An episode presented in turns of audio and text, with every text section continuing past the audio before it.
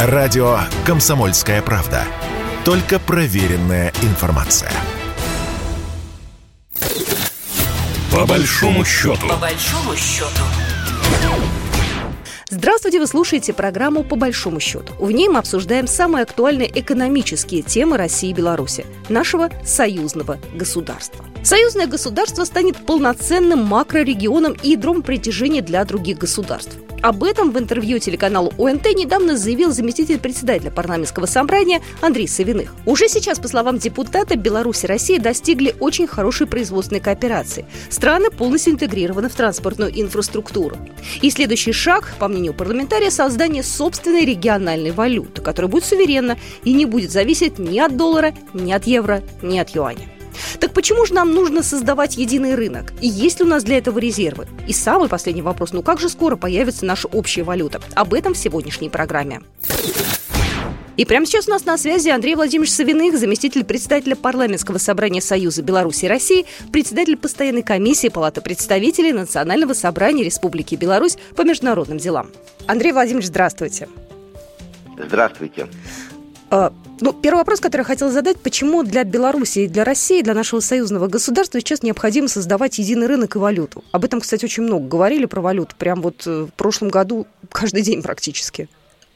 Ну да, безусловно. Ну и я начну тогда с валюты. Э, прежде всего, любой стране нужна полновесная, а главное полноценная, и я бы даже добавил суверенная валюта – которое не будет деривативом или каким-то подчиненным средством обмена в отношении, по отношению к доллару США. Э, проблема заключается в том, что в рамках многосторонних соглашений МВФ, э, Базельского банка международных расчетов, включая Всемирную торговую систему, э, Всемирную торговую организацию, через различные механизмы, там, курсы образования, системы оценков риски, и белорусские, и российские рубли имеют, по сути дела, вспомогательную функцию, э, в том числе направленную на стабилизацию основной валюты мира доллара США – и эта ситуация не определяется какими-то объективными процессами, ну, например, нашей национальной конкурентоспособностью или торговым балансом. Все гораздо сложнее. Это система соглашений и стандартов, причем очень субъективная, которая выстроена в, пол, в пользу э, вот этого ядра, глобального ядра. И получается, что она разрешает нам развиваться только за доллары, которые мы накопили за счет экспорта или за счет прямых иностранных инвестиций. Отсюда проблема нашей экономики, хроническое недофинансирование. И согласитесь, э, я думаю, и вы, и все ваши слушатели прекрасно, многократно слышали, отказ от доллара, дедоларизация. Мы слышим эти лозунги почти каждый день. Но тут важно понимать, если мы говорим А, то надо сказать и Б. А Б – это создание именно суверенной валюты, а может быть, я здесь добавлю от себя, и создание новой, глобальной, равноправной финансовой системы, основанной ну, на 5-6 региональных валютах, которая будет э, справедливой. Ну а почему мы говорим о едином единой валюте. Просто создать общую валюту в регионе э, будет гораздо легче, потому что масштаб все-таки имеет значение. Валюта должна обслуживать достаточно большой регион или достаточно большую экономику. Ну, а какие проблемы основные, вот если мы идем э, в этом направлении, да, и что нам нужно в первую очередь делать? Э, ну, э, в принципе, сюда, кстати, вписывается и вопрос создания единого рынка, да, Хотя, наверное, здесь скорее мы должны говорить, э, э, ну вот именно для того, чтобы создать эту большую экономику, которая будет обеспечиваться этой суверенной валютой. Хотя здесь я, наверное, скорее делаю акцент на создании суверенной и независимой технологической зоны.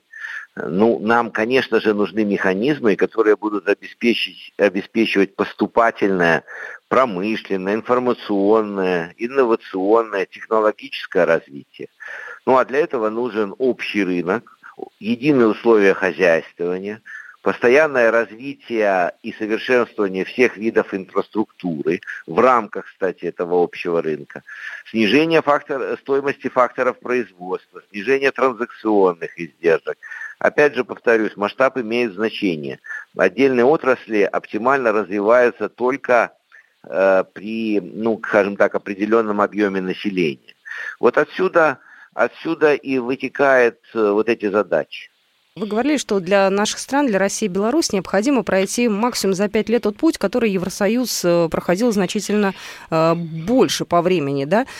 Что Евросоюз не успел сделать, какие у них слабые места и какие-то вот эти их ошибки мы же можем учитывать дальше и развивать союзное государство?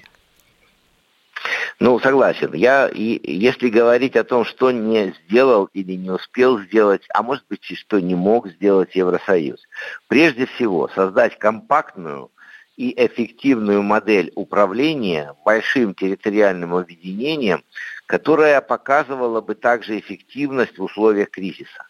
Дело все в том, что Союз формировался сразу после Второй мировой войны и формировался в относительно благоприятных условиях. Сначала экономического роста, ну а потом за счет противостояния двух э, крупных э, э, как бы так, социально-политических блоков США и СССР. Поэтому это были более благоприятные условия. И у них не получилось создать вот эту эффективную систему управления. Второй э, проблемой Евросоюза у них нет э, действенного механизма учета и урегулирования региональных диспропорций. Слишком большие различия в промышленном, научном, экономическом развитии между членами одного Евросоюза, применяющие одни ценности и одни стандарты. Э, это не может не сказаться э, на усилении вот этих э, негативных тенденций. И, наконец, Евросоюз не выстроил, а может и не мог выстроить реальный суверенитет, который был бы основан на собственном политическом, экономическом и военном потенциале и который бы вот сейчас в разворачивающийся кризис позволил бы Евросоюзу прежде всего заботиться о собственных интересах, э, региональных интересах в полном объеме, а не э, поддаваться давлению определенных глобальных центров силы. Андрей Савиных был у нас в эфире, заместитель председателя парламентского собрания Беларуси и России, председатель постоянной комиссии Палаты представителей Национального собрания Республики Беларусь по международным делам. Ну и далее у нас на связи Леонид Григорьевич Брич, заместитель председателя комиссии парламентского собрания Союза Беларуси и России по экономической политике. Леонид Григорьевич, здравствуйте. Ну вот первый вопрос. Э, с вашей точки зрения, какие должны быть следующие шаги для большей интеграции? Вы знаете, здесь э, шаги зависят, э, конечно, много очень важных должно быть сделано экономических шагов. То есть вот мы говорим об интеграции об интеграции производств, промышленных производств. Но здесь нужно смотреть э, в плане таком, чтобы не было бы перетягивания более сильного, а Россия более сильная, более крепкая, э, более богатая страна, чем Белоруссия, перетягивать на свою сторону.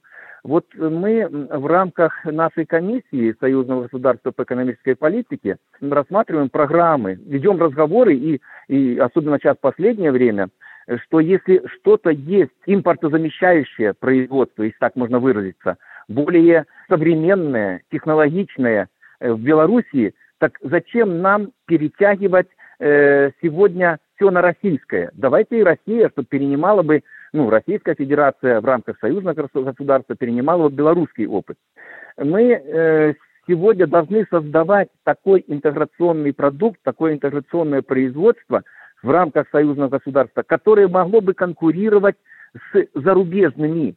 То есть нам нужно создать на базе производств в России и Беларуси какое-то одно, которое бы конкурировало бы, условно говоря, с Джон Диром. Вот такие шаги мы должны вот сейчас предпринимать.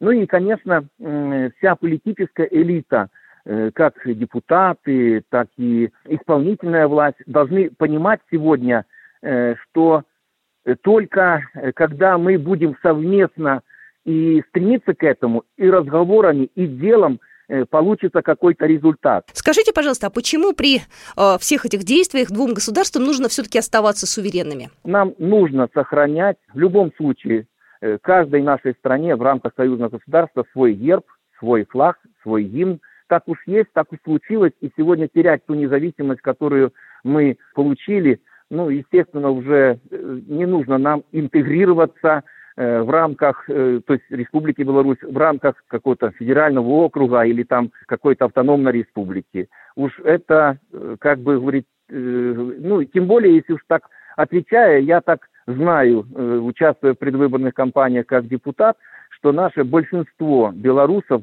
именно гордятся той независимостью, которая у нас есть. Повторюсь, у нас нет независимых абсолютно государств. Э, мы сегодня, чего скрывать, мы зависимы от Российской Федерации и во многом зависимы. Но э, как бы э, свою и внутреннюю, и внешнюю политику, э, согласовывая в рамках союзного государства, должно каждое государство проводить, э, ну, как бы независимо. В нашем эфире был Леонид Брич, заместитель председателя комиссии парламентского собрания Союза Беларуси и России по экономической политике.